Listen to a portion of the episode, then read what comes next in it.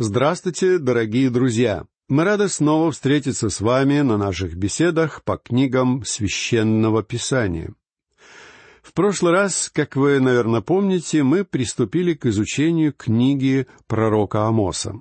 Амос был простой пастух из Фикоя, заброшенного селения, находившегося в пустыне в стороне от оживленных дорог. Однако Бог поставил этого человека на пророческое служение, и пророк с честью оправдал оказанное ему доверие. Он пришел в Вифиль, столицу Северного царства, и начал там проповедовать, однако жителям Вифиля и священникам царя не понравились пророчества Амоса о грядущем наказании. И главный священник Амасия пришел к Амосу, чтобы заставить его уйти обратно в Фикою. Амасия вел себя чрезвычайно нагло. Он язвил и насмехался над Амосом. Он говорил пророку, «Не забывай, ты проповедуешь в ведущей церкви Вифиля, в царском святилище, и царю ты не нравишься, твое послание неприятно ему». Ты тут многим не нравишься. Ты не хлопаешь людей по спине, не говоришь им, какие они чудесные. Ты не хвалишь богатых и влиятельных людей. Ты не почтителен. Ты ведешь себя по-деревенски. У тебя нет дипломатического такта. Ты рассказываешь всякие небылицы. Ты неблагородный человек.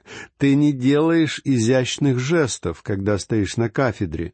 Твоя речь не отличается красотой, а чтобы служить в церкви, необходимо иметь проникновенный бас, который словно не сходит с небес и доставляет людям удовольствие. Тебе, Амос, нужно пройти курс гомилетики. И, как мне кажется, ты вообще не читал книг, раскрывающих последние достижения богословия. А бедный Амос, конечно же, не читал никаких новинок и не был обучен искусству чтения проповедей. И я хочу, друзья мои, чтобы вы послушали, что ответил священнику великий Божий пророк, провозглашавший праведность и суд Бога. Да, его речи не отличались дипломатичностью, и некоторые называют его пророком адского пламени. Но смотрите, как вежливо Амос отвечает Амасии. Это стихи 14 и 15 из 7 главы. «И отвечал Амос, и сказал Амасии, «Я не пророк и не сын пророка. Я был пастух и собирал сикаморы. Но Господь взял меня от овец и сказал мне Господь, «Иди, пророчествуй к народу моему Израилю». А затем Амос продолжает свою речь, в которой есть несколько достаточно резких слов об Амасе. Позвольте мне задать вам один вопрос. Не кажется ли вам эти слова ответом фанатика? То есть человека, готового пойти до конца ради своих убеждений. Откровенно говоря, Амос и был таким фанатиком. Он преданно исполнял вверенное ему служение но эту твердость можно только поставить ему в заслугу. Честно говоря, у меня есть лишь одно критическое замечание по поводу Амоса. Этот человек был слишком наивен, он был крайне прост и неискушен в светских делах. В пустыне близ Фикоя он чувствовал себя комфортно. Он умел избегать опасности этого ужасного места, полного диких зверей но в асфальтовых джунглях Вифиля он оказался беспомощен. Друзья мои, наш сегодняшний мир — это джунгли. А наши церковные круги, и либеральные, и даже фундаменталистские, весьма опасны. Вы никогда не можете расслабиться, потому что всегда кто-нибудь хочет растерзать вас в клочки. На церковных советах вам постоянно встречаются рычащие львы, которых лучше похлопывать по спине и задабривать, а не то вас ждут неприятности. Прихожанки с ядовитыми жалами шипят, как змеи, и ждут, чтобы вы дали им хоть малейший повод позлословить относительно ваших привычек. Апостол Иаков в своем послании говорил о таких людях с ядовитыми устами, язык которых хуже гадючего укуса. Амос же не был искушен во всех хитросплетениях внутрицерковной политики. Он был очень наивным человеком. И вот он отвечает Амасии. «Ты говоришь, я не проповедник, я знаю это. Ты прав, и я не пророк, даже не сын пророка. Я простой деревенский парень. Но меня позвал Бог. Послушайте только слова Амоса, записанные в пятнадцатом стихе седьмой главы. «Господь взял меня от овец, и сказал мне Господь, иди, пророчествуй к народу моему Израилю. Вам нужна моя визитная карточка, — говорит Амос. Вот она. Меня послал Господь. Если сегодня вы пожелаете нести людям Слово Божье, то вас ждут самые разнообразные испытания. Недавно я получил письмо из Солт-Лейк-Сити, штат Юта. Автор письма спрашивал меня, кто дал вам право проповедовать? Однако мне очень легко ответить на этот вопрос. Я был еще юношей, когда Бог позвал меня и я полностью уверен в этом. Может быть, вы думаете, что Бог позвал меня благодаря моей вере? Нет, в те годы я даже не верил, что Господь позволит мне закончить школу. Более того, я, признаюсь вам честно, я ни во что не верил. Мне просто невероятно хотелось идти дальше. А сейчас я приближаюсь к концу своего земного путешествия, и не сомневаюсь, что меня позвал Бог. Вот кто дал мне право. Амос был наивный деревенский парень, но его позвал Бог, и Господь вел его всю жизнь. Амос был Божьим человеком и нес Божье послание Израилю. На первый взгляд эта страна казалась религиозной. Но никакая религиозность не гарантирует, что Бог не будет судить вас за ваши грехи. Эти люди отвергали закон. Они обманывали, грабили, притесняли бедных. Поэтому Бог сказал им, «Я ненавижу ваши праздники. Вы приносите мне жертвы, но я их не приму. Я не желаю слушать ваши гимны. Мой суд изольется на вас, как воды мощного потока. Да, это были дни ложного мира. Ассирия уже была готова напасть на Израиль.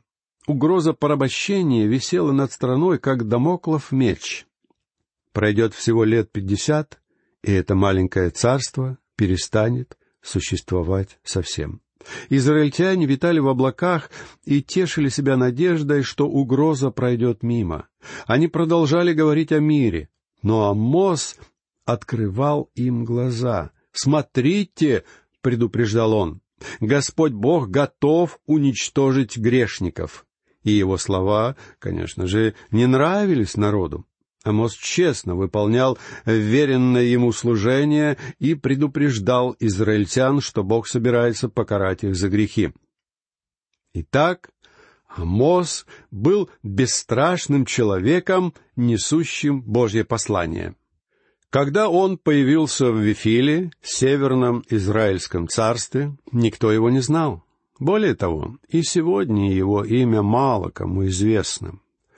В Америке, например, имя Амос ассоциируется прежде всего с именем Энди из-за популярной радиопередачи прошлых лет, которая называется «Амос и Энди». Однако на самом деле, когда мы слышим имя Амос, мы должны вспоминать о другом пророке, Осии. Эти пророки были современниками, и я уверен, что они знали друг друга. Осия говорил о любви Бога, но Бог любви все равно будет судить нас. И Амос говорил израильтянам о высшей справедливости и о непоколебимой праведности, которая побуждает Бога судить людей. Поразительно, как глобально Амос судил о ситуации. Сначала он говорил о народах, окружавших Израиль. Он говорил о величайших державах того времени, что само по себе не уникально, ведь более поздние пророки Исаия, Иеремия, Иезекииль и Даниил тоже делали это. Но эти другие пророки сначала говорили о суде Бога над Израилем и только потом о суде над другими народами. Амос же поступил наоборот. Сначала он говорит о суде Бога над окружающими странами и только потом над Израилем. Когда Амос начал свои выступления в Вифиле, говоря, что Бог будет судить Сирию, землю филистимскую, Финикию, Эдом, Амон и Маав, в царском святилище собирали столпы народа. Амос действительно пользовался популярностью. Этим людям очень нравилось слушать о грехах маавитян, но никак не о своих собственных грехах. Сегодня тоже есть много людей, которым нравятся проповеди о грехах маавитян, живших четыре тысячи лет тому назад. Но как только проповедник начинает говорить о грехах своих прихожан, а тем более слушателей церкви, горе ему. Мне кажется, Амос поступил как настоящий дипломат, начав свою речь с темы суда над другими народами. И, как выяснилось, он отличался большим красноречием. Хотя этот человек и был пастухом из пустынного края, он изъяснялся языком Шекспира. Бог не зря выбрал Амоса, и, как мне кажется, он был поистине великим проповедником.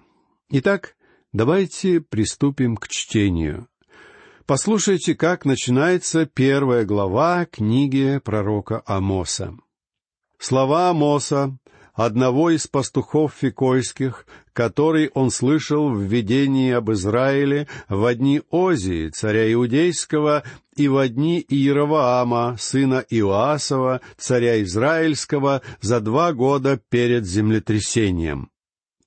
Здесь сказано «во дни Иероваама, сына Иоасова, царя Израильского».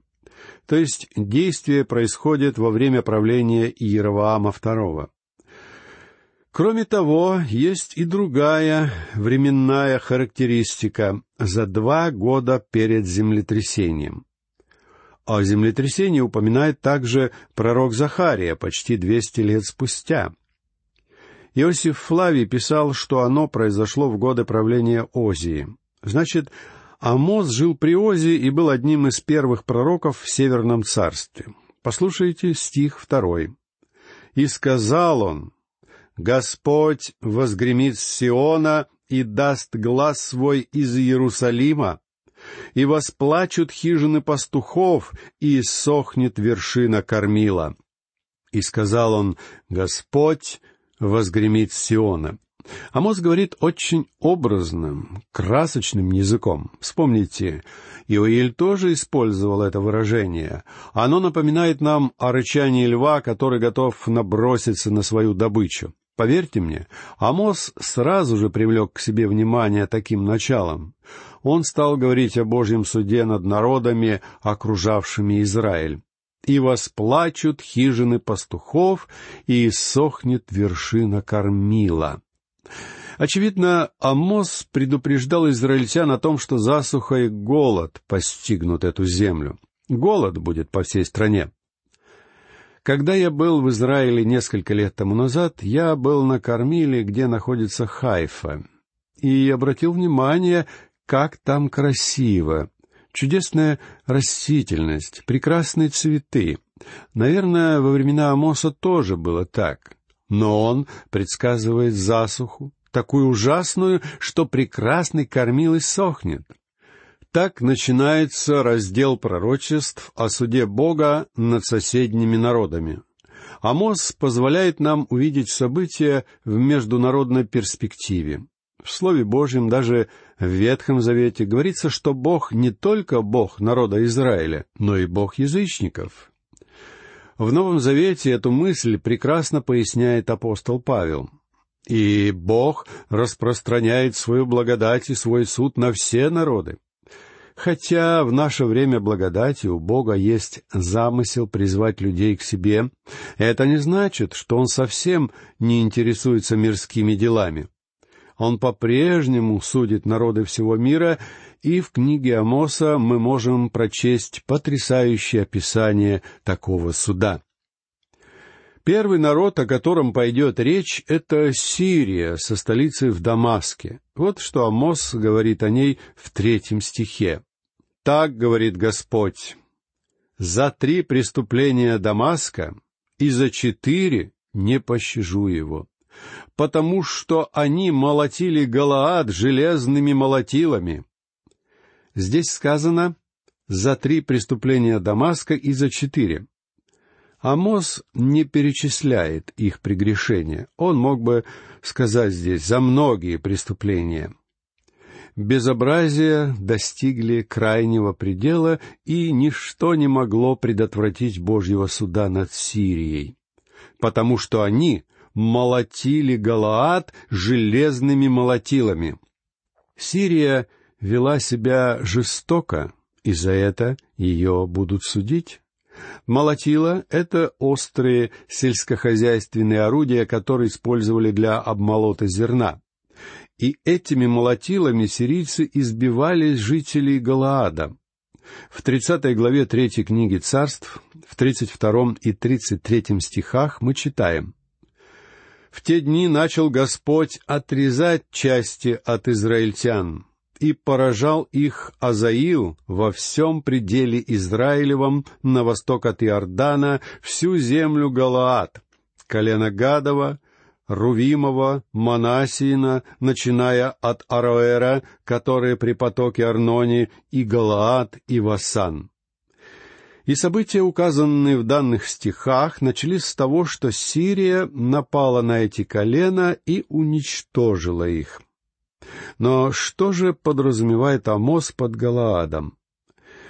Галаад находился на восточном берегу реки Иордан. Эта земля доходила аж до Мертвого моря.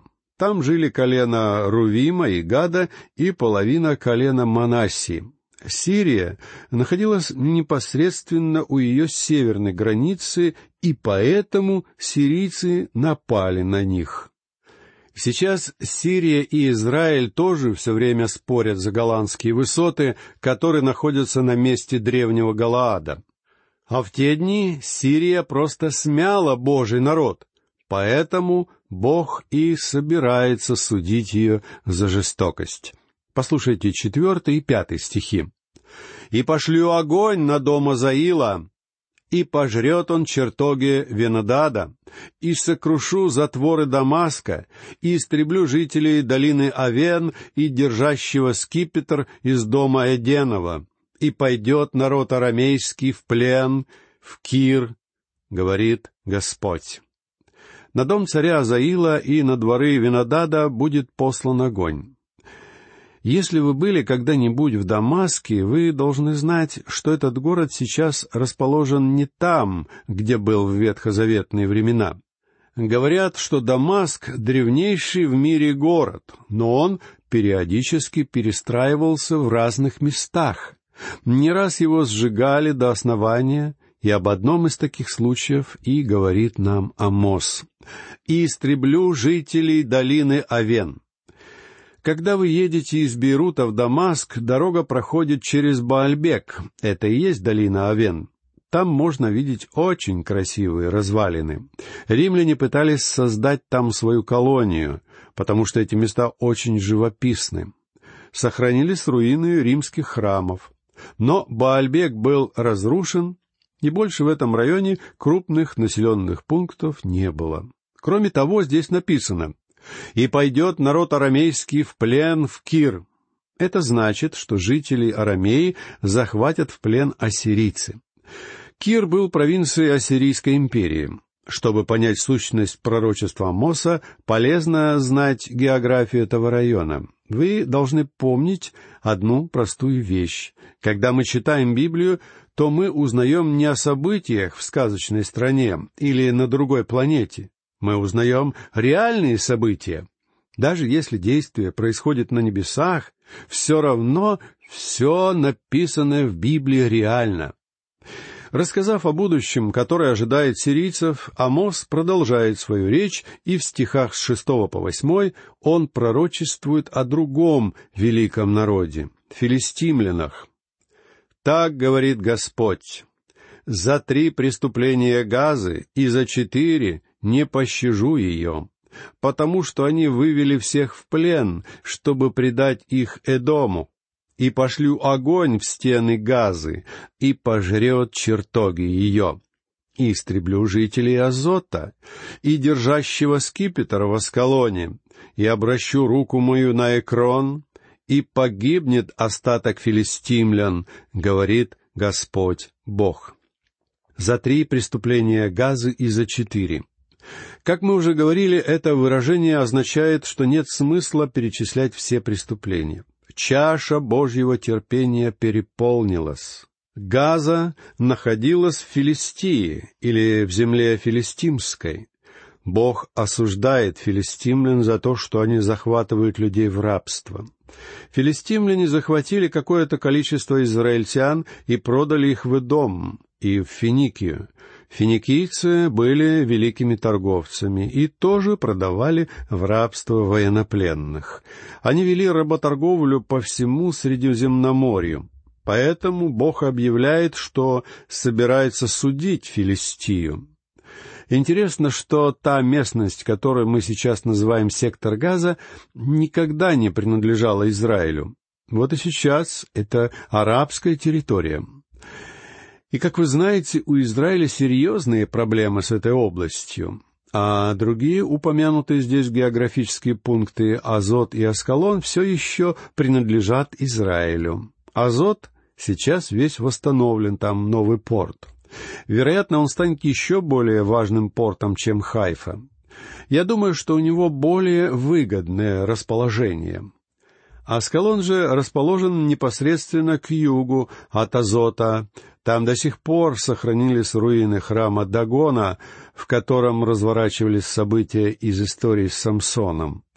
Об этом вы можете прочитать в шестнадцатой главе книги Судей. И все это вполне реальные места, а не какие-нибудь города, находящиеся в тридевятом царстве, в тридесятом государстве. И вот эти места настиг Божий суд точно так, как предсказывал Бог через Амоса. Впоследствии царь Езекия полностью уничтожил Газу. Об этом можно прочитать в четвертой книге царств, глава 18, стих 8. Как видите, пророчество Амоса сбылось буквально. И подобным же образом Бог будет исполнять другие пророчества из Писаний, которые пока еще не сбылись. Но, дорогие друзья, на этом наша сегодняшняя беседа по книгам священного писания заканчивается. Я прощаюсь с вами. Всего вам доброго. До новых встреч.